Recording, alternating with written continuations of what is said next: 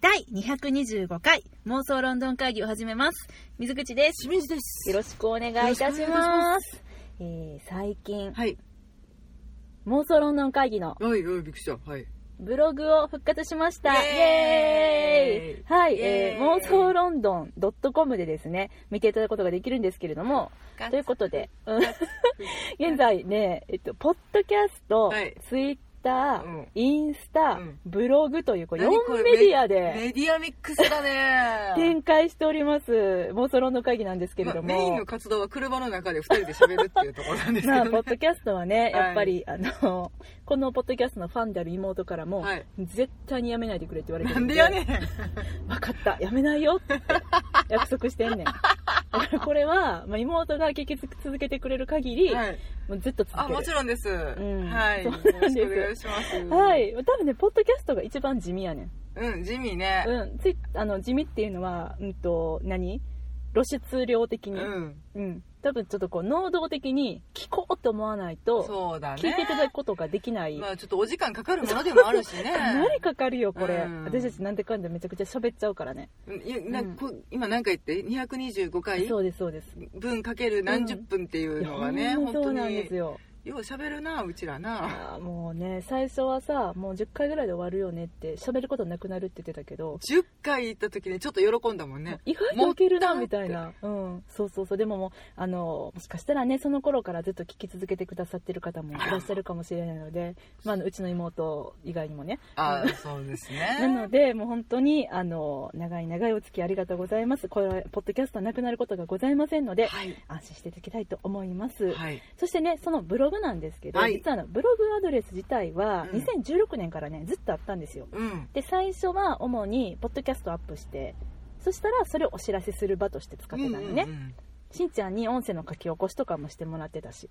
ああそうですねそなうんか文字情報にして見ていたそうだやけねたんらそうやねねんとなんかか言っていろんなねこんなんしたらどうかなんなんしたらどうかなって言ってブログもあの使ってたんやけど、うんでもなんか結局どっちつかずやなと思ってさなんかこうブログのうまい使い方とかなんか、ね、目的ちょっとわからなくなってしまって、まあ、停滞してしまってさ、うんでもしんちゃんにもね書いてもらったりしてたのにほんまごめんねあ全然全然うん大丈夫ですそようちょっとなんかね映画レビュー的なことも書いてみたりとかねそうそうそうしてたんだけれそう、うどんうん、ちょっとなんかね使い方っていうか、うんがいまいちちょっとよくわかんない感じになってて、ただえー私、はい1年かけまして、はいブログのシステムから、はいそしてウェブメディアのウェブメディア界のトレンドまであの勉強しましてですねちょはいっとこうプランニングし直したんですねおもおう好きなんですそんなんもう勉強してハマってしまうのでそうねうつんいつい、うん、そうなんですよねだからもうめっちゃ勉強してんよ、うんまあ、その結果インスタも始めたわけやねんけどうね、んそうそうそうそう今なら使えるってねそうやねんそうやねん、うんまあ最近分かったことは、うんもう結局あのポッドキャスト聞いてくれてる人、うんあと、まあ、インスタに主にいる人、はいあとツイッターに主にいる人っていうのはやっぱり全然違ってて、うんそうねなんかねやっぱそれぞれのコミュニティがあるので、うんなんかその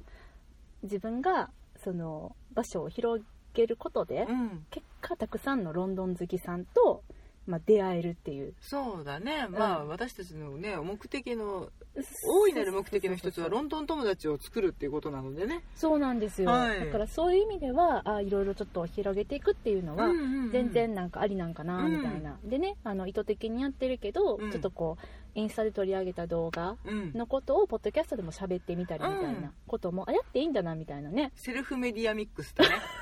そうやね、うん確かにそうかもしれないあるでしょだから小説の舞台化みたいな感じでを自分で全部やっちゃやっうちゃう感感じじでのねねううんんうんうん、でもなんかありなんだなっていうのも最近ちょっと分かっそうだてねきたりしたことなんですけどうも、んまあ、というわけで、まあ、あのポッドキャストは音声ではいでインスタは動画と写真で、はいでブログは文章っていうことでの、うんこのそれぞれにね特化したコンテンツをはいツイッターはそれらの更新情報が全部読めるよっていうのと、うんうんうんあとまあ時々つぶやくっていう、まあ日常的な発信の場だね そうだね、うんんなんか皆さんとの交流の場じゃないけど、うんっていう感じで、えー続けていきたいなとはいで、まあ、ポッドキャストに関しては、はいもちろんあのリスナーさんは第一やねんけどね、うん私としてはこうしんちゃんに向けて喋るからああそうですね、うん、はもいうしんちゃんに楽しんでもらえるようにうんなんだこの井戸端会議ってなる時あるから頑ね張るもう本当に申し訳ないんですけれいどやそうやねんな、はいまあ、てわけで前置き長くなったんですけど、あの12月10日にね、はいアップさせてもらっはいたブログの記事はいで、えー初めてのロンドン旅ホテルはこう選ぶ」っていうのをアップしたんですよ、はいはいしーちゃんはい読んだ、まだ読んでなないんでやねん読め やお願いやから読んでくれや頑張ったんやいいリアクションだななんでやねんもうね興味のある方あのぜひあの覗いてみていただければと思うんですけど、あはいアよドろレしくスお願はいしま、えー、妄想ロンドン .com、はい MOSOLONDON.com ですねちょっと概要欄にもリンク貼っときますんで、はいあのちょっと見ていただけたらと思うんですけれども、はあ私もそのリンのクから飛びますーなんでやねん、 まあ、その中にね水口のリアクションが可愛いその中にはいもう今日はもうそんなねブログすら読んでないしんちゃんを楽しんでもらうために私あ ものう今回ト全ークテーマを用意してきましたんで、はい全清水が甘えます、うんそうやで、あの、言うけど、待ち合わせの時間になっても来おへん から、もしやと思って LINE にさ、起きてるって入れたらうん、すぐ電話かかってきてう、ん寝てたとか言うからさ、迎えに行ったわ。ひたすら謝ったら「すいませんよすいませんた」まにあるよね。はい寝てる事件な はい。じゃんだから、割とさ、いつも時間ぴったりに来るし、うん遅れる時お互いにね、うん5分でもなんか5分遅れるとかさ、一応ねいつ絶対入れるから、連絡はそう、だから5分過ぎて音沙汰ないと思った時点で、あ、これ寝てるなと思 って。うんものの見事にバレましたよく起きたねあの LINE だけで前あ30分寝続けてた時あって あの LINE であの問いかけてみたもの何も返ってこうへんから、うんじゃあね私もね思うねんなんか寝てんねやったらうんあの今何分目ぐらいなんて分かるやん大体うんその前に連絡取ってるからさ、うんもうちょっと寝かしたろみたいな気持ちもあんねん私の中にもない やいや30分は寝ていいかなと思ってて前の時は30分経った時に電話はした、あーすいませんでした、うん今回はすぐ起きてきたからああ起きたと思ってじゃああとちょっと10分遅れるっていう水口のそうそう初めにね、うんうん LINE が入ってたまあので、私が最初遅れるって言ってあれが悪かったそよねの10分で油断しました本当に申し訳ない10分で入眠みたいな、入眠うんまああるあるあるあるはいはいはい、まあ、そんな感じなんですけどえっとはいブログよはいそのアップしたブログの中にね、はいえー初めてのロンドン旅行でできたらホテルを取るのに避けたエリアっていうのを紹介してんやうんんうんかうんうんうん、で、うんとまあちなみに私どこか行ったと思います3つあげたんですけど避けたいエリア、うんうんうんえーホワイトチャペル地区あはいはいはいハックニーですねおあ当たっ合ってます合ってます合ってますうん、合ってます うんたあとどこだあと南やねあーみ川渡った南の方、うんうんうんうんなんだっけエレファントキャッスルとかああはい入ってます入ってますおおおすげえ私うんいやまあうん あとはまあ私たちも行きましパたデねィントンいやブリクストンやあ、うんあそっかなうんあはははそのまあ3つをまあ、うん初めてロンドン行くんやったらああそうかそこも入るあ入るねそうそうそうそう、うんうんやったらまあまあちょっとホテル取るのにはやめといた方がいいんじゃないかなみたいな、まあ、それぞれ魅力的なエリアではあるんだけうどんうね、んうんそうまあ、ちなみに、えっと、どういうエリアかっていうと、まあ、あのハックニうんーはテムズを挟んで、えー北側のうん、はいえーシティよりも東のエリアですね、うんえっと、ショーディッチとかうんなんか、えーまあ、ホワイトチャペル、うんホクストンとかが含まれるんですけど あれね、ん切り裂きジャック出てきちゃう からね出てこないよ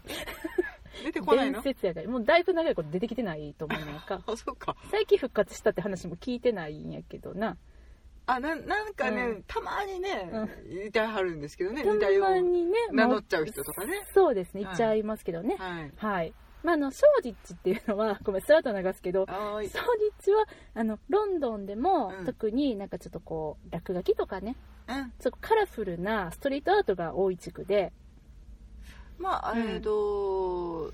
なんというか、うんアーティストがたくさん住んでたあそうですすそうですね、うんあのー有名なね最近でも話題になってましたけれどもあの覆面芸術家のバンクシはいーの作品もあのホクストンスクエアとかブリックレーンマーケット周辺にあるとはいね有名になってたのはあのシュレッダーのやつね、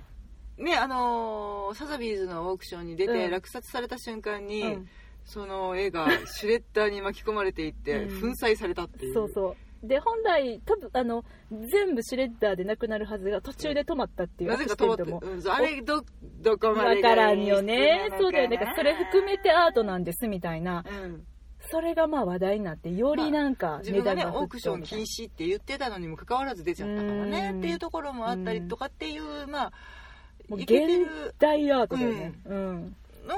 まあ、今は拠点となってとてもおしゃれな地区だけれど、うんまあうん一昔前はちょっとあんまり治安がよろしくないと言われていた地区でもあるからね。そうなんですえっとねニューヨークでいうと、うんハーレム地区うんうんに匹敵するって言われる、ちょっとこういわゆる普通の人はうん入り込むことができないちょっと怖いエリアだったんだよね、まあ、10年前ぐらいまでですかねそうかうんなそうただ今はやっぱりこう新進気鋭のアーティストたちが集まる、まあ、おしゃれなエリアに変身してるんですねまあ多分ねそのうん分土地代安かったんだろうし、そうそうそう使いやすい土地ではあったんだろうとは思うけれどまあねあの辺行ってみたらめちゃめちゃおしゃれで楽しいんだけどねそうなんだよねただ初めての時はちょっと避けた方がいいかもしれないですねでしょ、うんうん、お昼間に行ってねそうそうそうそうそうなんですよね、うんなんかやっぱりこうよく見られる現象なんだけど、うんちょっとこうまあ、家賃が低い地域うんっていうのは若いアーティストたちが集まりやすいと、うんうんうんね、でそれによってちょっとこう街が面白くなっていって、うんそれにちょっとこう目をつけた、うんその後にちょっとこうお金をちょっと持ってる層っていうのが、うんあその街住みたいみたいになって、うちょっんとこう街が良くなっていくみたいなね、そうよくある現象だようね、んまあうん典型的な、んそのストーリーをたどってったけどねそうそうあのニューヨークのさ、まあ、あのハーレムってさっき言ったけどブリ、うブルックリンとかもそうやんなんかねあの、あんまり行っちゃいけない地区って言われてたけど今やもうファッションの最先端といいうやかほんまそうや流だ行のね発信地になってるからうねん、もうバナナフィッシュの時代思い出してもう絶対あっち行ったらあかんかったよもうあれなんて怖いところなんだって思ってたけどね そうそうでもなんか私ら2012年にうんニューヨーク行ったけど、うんあの時はもうすでにもう地下鉄の落書きとかなかったしうんちょっとバナナフィッシュらしさゼロやったもんねまあ本当に怖い地区っていうのは行ってないけど、うん、ブルックリンの歩き方みたいな本とかもいっぱい出てたからそうねそうそう、まあ、道は陥没してたけどね、まあ、あ治安は良くなってたって道はね、あれはねそう多分ね、うん本当に地層がうんあんまり、川だか らね基本的にあそこね、まあそうやわな、うんそやねんなえでもさもうちょっともうど超ローカルの話で言うと、はい新海地とか新世界とかもそうやん、そうだね、うんまあ、新海地は神戸にあるまあ、ディープ地区ですね、うん、あそうそのーなんというか独特なう、うん、文化の発信地そうやねんなんかだって子供の頃とかね、うんまあ、中学生ぐらいになってからかな、まあ、親からさ、うんあそこには絶対行ったらあかんみたいなうん山口組の構想に巻き込まれるって言 って流れ玉に当たるみたいな言われてさ、うんまあ怖いとこやなと思ってたけどう、ん行ってみればね、うん本当そうだにねいそれはそれで独特のうん、空気感があって面白いしなんか大衆演劇のね劇場があったりとそかうそうそうそう古くからの喫茶店ですごく素敵なところがあったりと淀か川長春さんのね、うん出生地でもあるんですけどそうですねだけど、まあ、初めてさ海外からお客さん来るってなった時にさ、じゃあ新海地おすすめするかって言ったらしませんしないやんか、はいまあそういう感じやと思うねんよなわ、うんうんうんうんかるこの例え、はいはいローカルですいませんって感じやねんけど、はい、うん、いやいやほんまにそんな感じでまああのショーディッチ、えーホワイトホワイトチャペルはいとかあっち側のこうハックニー地区っていうのはまあそんな感じかなと、うん 新海地おしゃれじゃないけどねうんでまあブリックストンはい、こちらは、えーテムズ川挟んで、うん南側ですね、はいえー地下鉄ビクトリアラインの終着駅になりますうね、ん私らバスで行ったんやけどねうん、うんまあ、どこに連れて行かれるのかと思ったけれどドねキドキしながらね、うんつくんかな、つくんかなみたいな。ううんん。うん、でもうあの、カリブとかアフリカ系の住人が多いエリアと。なんいうこかとなんカラですねフルだった気がするなそう。でも、ここもやっぱり、なんかロンドンで最も危険な地区っていう風に、うんまあ、数年前まではね、言われてた。まあ、私たちが行った時はね、もううんとてもエキサイティングなマーケットが、そう。うん、立っていたり、まあ、ななんか何色かわからない食べ物がいっぱい売ってたのね、そうそうそうそう。なんかやっぱ今、しんちゃんが言ったマーケット、うんうんえーブリクストンビレッジっていう、うんあのアーケード付きのマーケットがあるんだけど、それが、まあ、リニューアルオープンしたっていうのって、それがきっかけでやっぱりそのハックリの地区と同じような感じで、うんおしゃれな若者の街へとうん今変わりつつあるみたいな、うん、うんまあそういう感じらしいんだよあねそこ途上の感じするねそうそうそうであとはあのデビッド・ボーイさんのは出い身地でもありますね、記念紙幣を買いに行ったんだよね買ったなんかえここで売ってんのみたいな感じのカフほェんでまにきただの喫茶店ですよっていうところでいやそうそうそうこ売ってくれたね地域振興券なんだよねあうのん地域でしか使えない、うんえーっと私何買ったんかな5ポンド札みたいなのかな10ポンド札かな忘れたけど買ったな10日交換やんな等価交換で、かつなんかおあ金の出してお金買うってどういうことやねんってそう言そううんそうだけど面白いよね、うんでもそれをお土産にしたら、うんあのやっぱりデビッド・ボーイファンのうん人とかすごい喜んでくれいやて、だそこでしか売ってないからねそうやねんよ、うんまあ、で手に入れ方もほんまに喫茶店に入ってて、デビッド・ボーイのお金ちょうだい言うてうんね、うんうんうん買うっていうのもなんそかうちそうょっとそうそう嬉しいような感じがするね、でなんかあのまあボーイのデビッド・ボーイのあの有名な、うんちょっとあの何カラフルメイクうんのあのー写真うんが載ってるバージョンじゃなくて、えー地元のイラストレーサーイラストレーターさんたちがうん描いた件とかもあったんやけど、うんいろいろ勧められたんやけど「いやごめんこれだけでいい」って言って これを使うって言って、うんごめんねって思ったんやけいやど いやいやいやねそうそうやってなんか若者たちが、うんえーっと外からうん人にいっぱい来てもらおうっていうことで、うんそういうあの施策もしているような、うん本当に、えっと、今から盛り上がっていく街っうんていう感じですな、いそれがブリックスト、はいうん、でエレファントキャッスルうんこれは、えっと、ブリックストーンはもうテムズの本当に、えっとうん、セントラルロンドンでいうと一番南端ぐらいのだ感じだいぶ南ねそうそうそうそうそう、んなんだけど、えーエレファントキャッスルもうちょっとテムズ寄りのエリアですねうん、うん、で、えっと、バラマーケットとかに近いかな、そうだ位ね置あ的にはの辺かな、はい、これも、まあ、あのカリブそしてアフリカ系の移民が多いエリア同じですね、もうなんかねえっとあちなみに英国俳優有超有名英国俳優さんこちらの出身ですねわかるかなキングスマンにも出ていたよジャック・ダベンポートさん絶対違う絶対違う気がする違いますねえっととってもポッシュな、えーお役柄をされていた、えーマイケル・ケインさん正解ですなんかねドキュメンタリー、はいなんかのね映画作られてたけどね、はいうん、ロンドンカルチャーの、うんうんうんうんそうですね、うんうんうんそうなんです彼、あそこの生まれとは思えないんだよね、うんだからご自身もちょっとそういう、まあ、下町生まれっていうこともあって、キングスマンの役柄では、うんその、うん、何下町に住む、えー平民をうもう嫌うというか、うん下げすむ役だったんだけれども、最後の、えー、うーん今の際にうんポロッと、あ自分ももしかしてそっち側の人だったのかなと思わせるような鉛でうん話すっていうこう憎い演出があったんですけどもねなんもか下町魂忘れない方だね、う、うん、うんうんうんハリー・ブラウンっていう映画がとても良かったんだけれど、マイケル・ケインさんのう、んおーえ最近のやつ昔のやつ昔のマイケル・ケインさんやばいぐらい男前っしょ本当にもうな怖んいか美少年なんだよねかっうんこよすぎて怖い、そうそうそううんあのえっとキングスマンの、えー元アーサー役の方ですね、はいえーキングスマンの1位に出演されてますマイケル・ケインさん、はい今美少年って言ったんですけどもうその面影をですね探すのが難しいぐらいにうん味のある、あのーなんていうんですか渋い役者さんとして今活躍されてますうん出演作がむちゃむちゃ多い、めちゃめちゃ多いっい、す、うんうんもうどこにでもおる うん、ちょっとどこにちょっでともお失る礼ねそんなうんマイケル・ケインさん、はい探してくれてるの制作一応見ようかあうんじゃ日本放題が何かあったなと思ったら違った「えっとあ違った狼たちの処刑台」っていうタイトルでしたはいはいはい、はいっていうタイトルの映画うん、え違ったっていうのはさっきのやつああの放題がちゃんとついてたと思っあてーマイケル・ケインさんが主演はのロンドンの下町のうん、アパートに住んでいうるん、老人の役で出てらしうんうんうて、んまあ、主役なんだけどね、うんでまああうんの若者たちがちょっと暴走してしまって、うんその若者たちと戦ううんおじいさんなるほ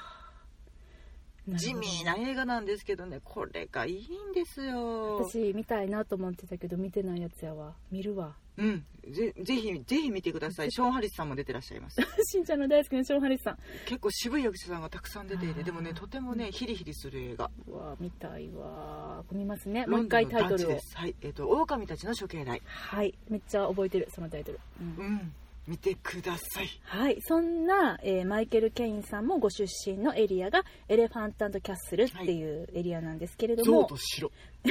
そうあのピンクのゾウさんがねうんいるんですよね、ね本当うにねん、 そうなんですネタみたいだけどねうん、これはですね実はあの今現在巨額の費用をかけて都市開発が行われてるんですよああそうやねでねえっとエレファントキャッスル、まあ、行ったことないじゃないうん行ったことないからえどんな感じかなと思って、うんあのー地区のホームページがあったので、うん覗いてみたらね、うん超おしゃれなのちょっと見てくださいしねこんな感じのあらまめっちゃ可愛いでしょあらまで、えっと、私たちの街こんなにいい街だよっていうことで、うんみんな遊びに来てねっていうことでね、うん街の情報が、あのー載ってるんですねエラポップやなめちゃくちゃポップもう本当に今しんちゃんにトップページ見てもらってるんだけど、もう赤黄色あ、えー青緑みたいな原色うんの、ね、まさにカリビアンアフリカンみたいな感じの、うんうんううんんうんそういう色合いの、えー街なんかねあの駅前にめっちゃ大きいショッピングセンターとかが建ってう、んでそうなんだそうそうそう今本当にあのーそのロンドンにいながらにして、うんエキゾチックな異国情緒も味わえるし、うんえーちょっと面白いあの若者たち集まる街みたいな感じにね、うんうんうんうんなってきてるみたいです。うん、まあ、うんだけどやはりまあちょっと、まあまあまあまあね家賃お安めな感じまあそうなんですかなよね。まあ、結局なんか程度とかね規模とかねそれぞれ全然違うんやけれど、うんあのーもうそれぞれに共通してるってことは、うんまあもともと移民が多い街うんっていうことだったり、うんその私たちがイメージしてるロンドンとは違うねっていう点だったり、まあ、ちょっとあのーその土地独独特のコミュニティがうん発達している街って感じかな、うんそうなんですよ、なね、のでよそ者がね行くうとんやっぱりちょっと雰囲気が馴染めないところもあるのかもしれなかったね、そうそうそうでやっぱりそのこのねブログを書くにあたっうんて、まあえっと、ブログのテーマ的には、うんあのロンドンのホテルの選び方っていう、うんそういうテーマだったんだけうど、んまあ、ちょっとこう避けた方がいいと言われてる地区っていうのも書いとこうと思って、でちょっとこうサイトをねいろんな方が、あの書かれてるサイトをうん私もいろいろ見て、で危険とか避けた方がいいエリアっていう人うん載ってるところを見てみたら、やっぱこの3つが、あの多かったので、うん掲載させてもらったんですけど、まあ、一方でねうん一方で最近治安良くなってきたとか、うんあの魅力的なエリアとしても紹介されてるわけなんですようんね。変わってきたんだねそうやね素晴らしいでもなんか実際どうなんやろって興味が湧いたんですようん私、ほんまに危険な地区ってどこなんやろって思って、うんでえっと2つのサイトはいに一応たどり着きましてね、はいまあ、こちらはあの英語のサイトですけれども、うんまあ、現地の人たちの声を聞くのが一番いいやろうと思って、で、えっと、まず1つうは、んトップ10っていう投票サイトで、うんうんうんこれはあの住んでる人たちの投票とかコメントが読めるサイトで、うんうんうんうんいろんなトップ10が載ってるのね、はいはいはうい、ん、で、えっと、そのきトップ10のうちの一つのうん「Most Dangerous Places in London うん、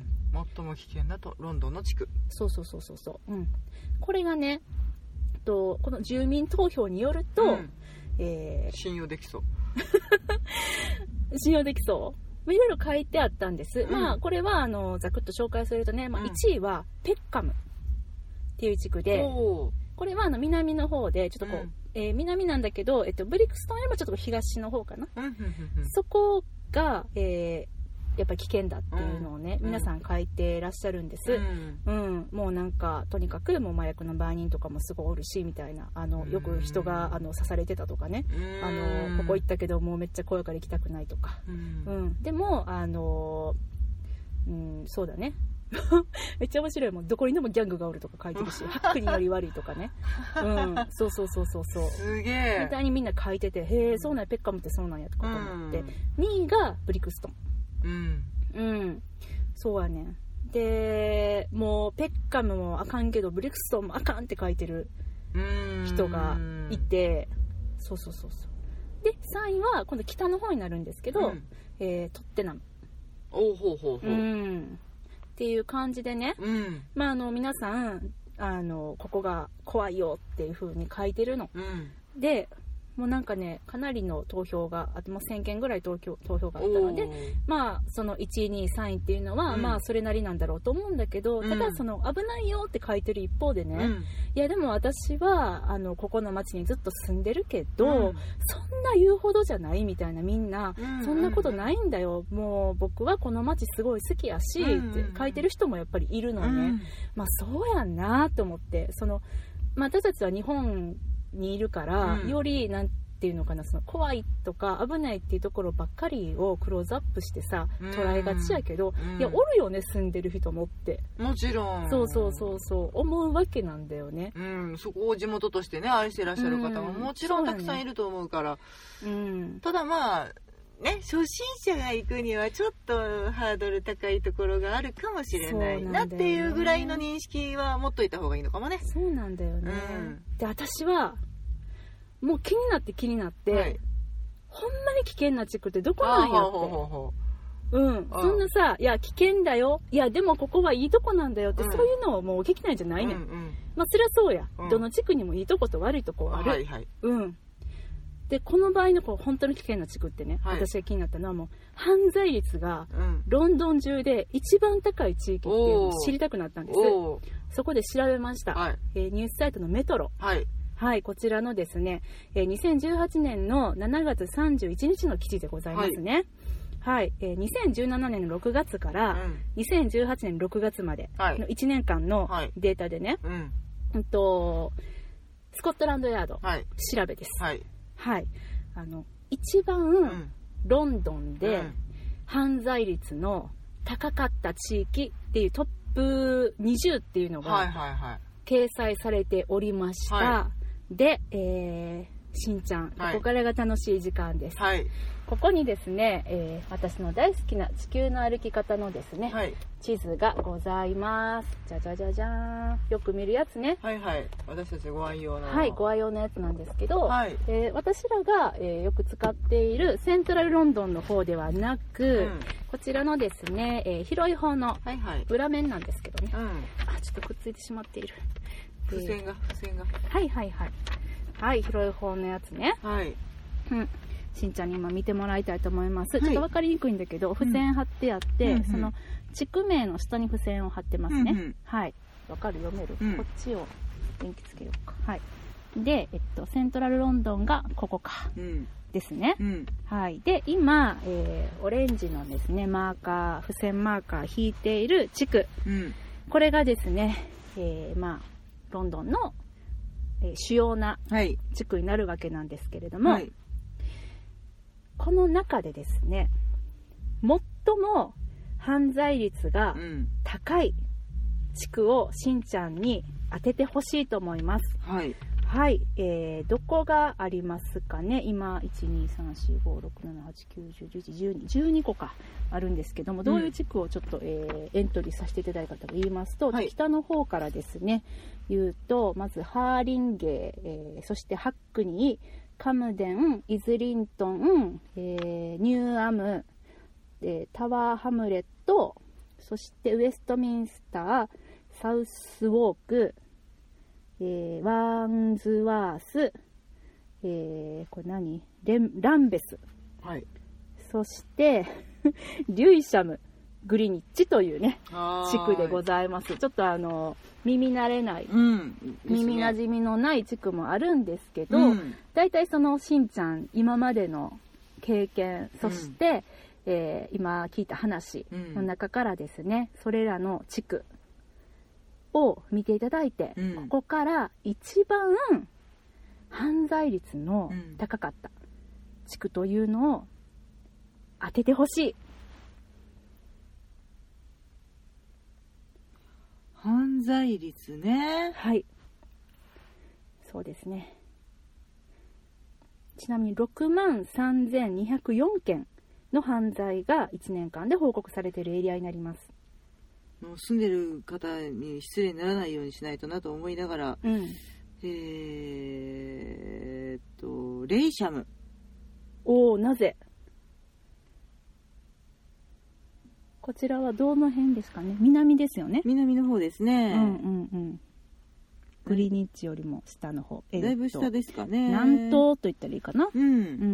うんいやなんとなくなんか、うんうんうんうん今のさっきのブリックストンとうかんうんうんの話の流れ的に、そうだよね、うんそうなるよね、えーリュイリュイシャムと呼ぶこちらの地域はは17位です、 17位、うんあでもじゃあそんなにかうん、剥がしていってもらっていいあオッケー、 うんうんはい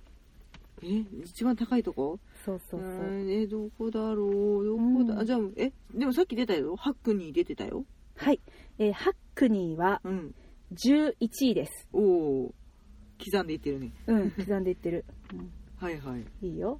剥がしていっていいよ、あじゃあもっともっともっと高いところうんがああるるんですすねグリニッジとかそんな高そうに思えないんだけどグリニッチは18位ですうーんそうか、んん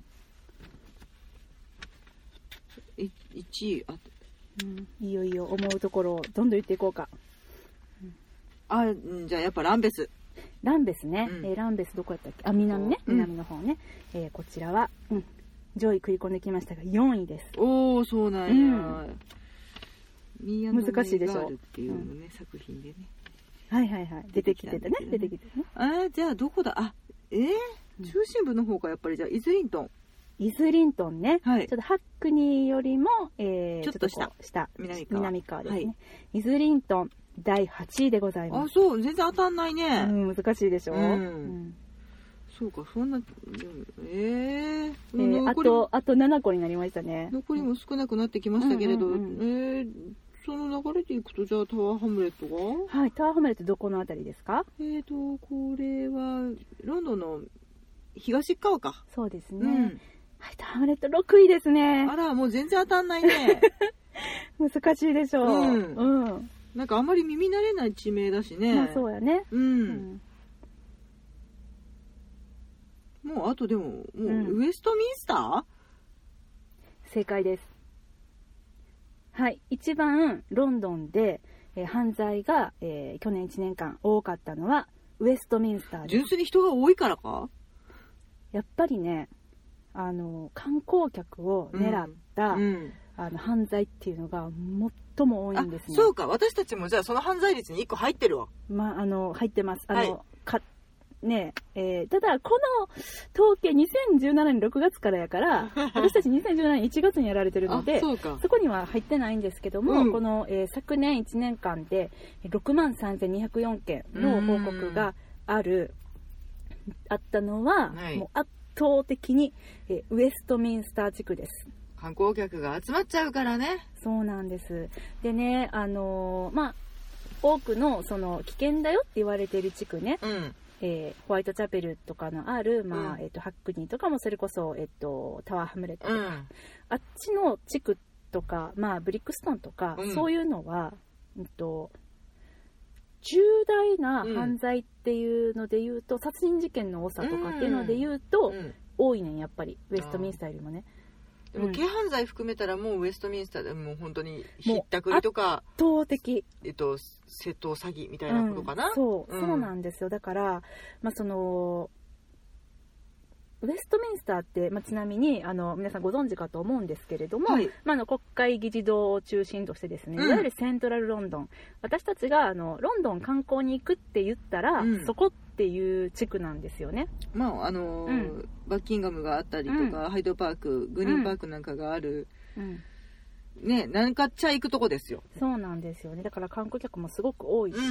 うんそこのあのその地区が危険だから行ってはいけないよなんてことは、うん多分どこのガイドブックにも載ってないと思うんですよ行っちゃいけないって言ったらね、うん本当に大変だからねそうなんですよでもやっぱり私たち観光客がね、うんあのそういうさ、うん、と犯罪に観光している期間に、うん犯罪に遭うとしたらそういうスリとかひったくりとか、そういうことやと思うんだよねうん詐欺とかさう、んうんだから、まあ、何が言いたかったかっていうと、うんまあ、結論としましてはね、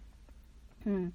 自分の身は自分で守りましょう正しい知識を身につけてっていうことやねそういうことですね。そうやねだからその危ないよって言われてるところに近づきさえしなければ、うん安全なんかって言ったら違うよっていう話だったんでした道徳の時間おしまいまあね、あの、うん言っても、どんだけ親しみを覚えていても、うんやはり異国は異国なのでね。そうなんだよね、うんえでも意外だったでしょうん、そうだね。うん、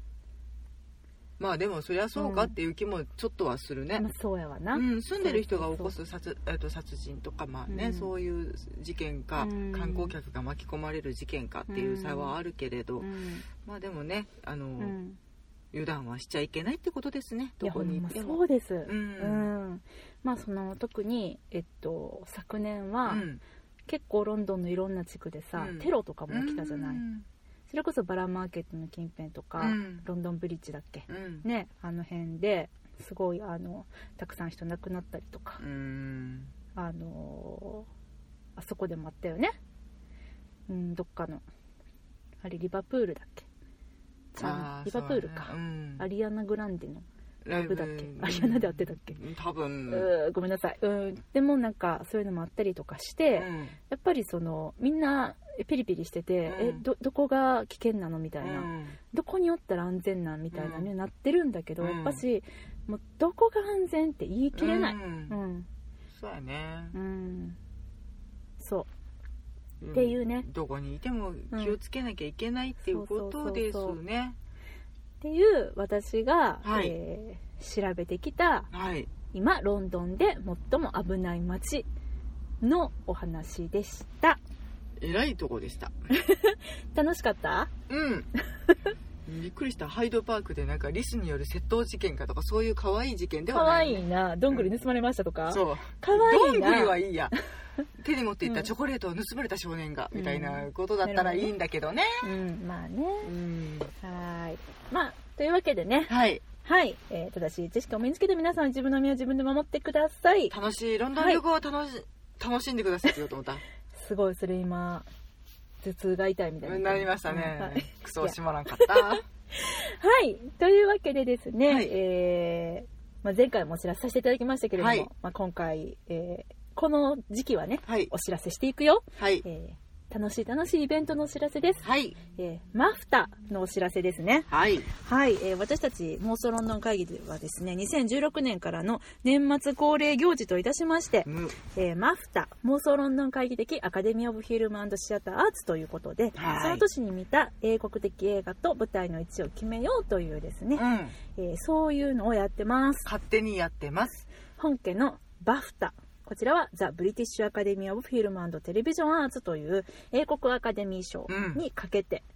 なんですけどね、全然、うんうちら端にも棒にもかからんところでやっとるんやけいどやね。ーもうまさかねもうバフタさんもね、はいここでマフタやってるとはねあの、うんご存知ないと思うんですけど、はい。あの今年からですね、えーその年見たっていうだけじゃなくって、うんこの妄想ロンドン会議でレビューしたものを公開年は問わずというルはいールになりまして、はい。はい今ですね映画作品そして舞台作品それぞれ9作品8作品エントリーさせていただいております、ルールになりましてっていうか、ルールにしましてうんや。勝手に決めてるからなはいはいえーまず映画はい。 「キングスマンゴールデンサークル」「パディントン2」はい。 3ビルボードはい。ウィンストン・チャーチルヒトラーから世界を救った男ほい。人生はシネマティック、はいボブという名の猫幸せのハイタッチ、はい否定と肯定うん。プーと大人になった僕うんボヘミアン・ラプソディはい以上9本があ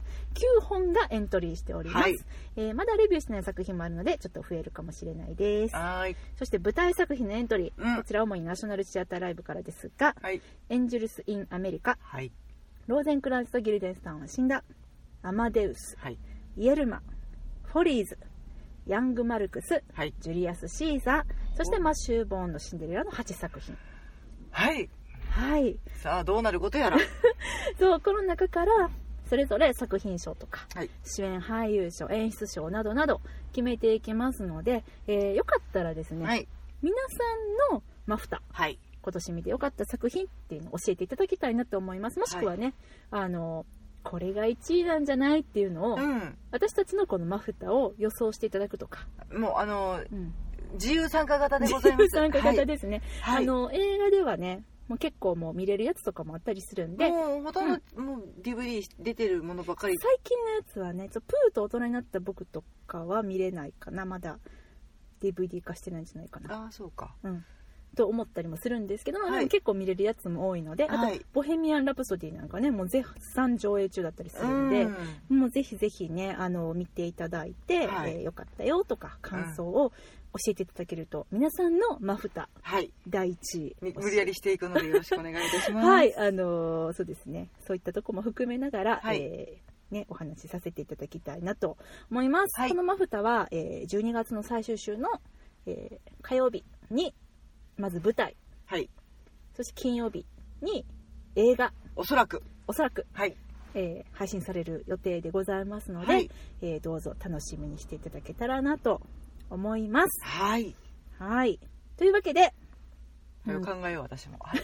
考えなきゃだね、ううんんちょっと私あと見ないといけないやつもしんちゃん3ビルボードまだ見てないってなかった、うん借りたんだけどね見る暇なくて返しちゃったんだよ一回あよくあるやつやなはいなの、でもう一回借りに行きまうすんもうねあのマーティン・マクドナルド節がもうブシブシなってるからあ、ブシブシ見ます元気な時に見てねはい、はもいちろん、うん、そうそうそうそうはいというわけで、えーね、皆さんのマフターぜひツイッターとかインスタグラムとかメールとかはいもうどの方法でも構いませんので、はいえーぜひぜひお寄せくださいはいえー、ツイッターでしたら、えーハッシュタグ妄想ロンドン会議をつけてつぶやいていただくか、はい私たちに直接リプライください、はいえーインスタグラムは DM そして、えーメールでしたら、えー妄想ロンドンアットマーク Gmail.com、はい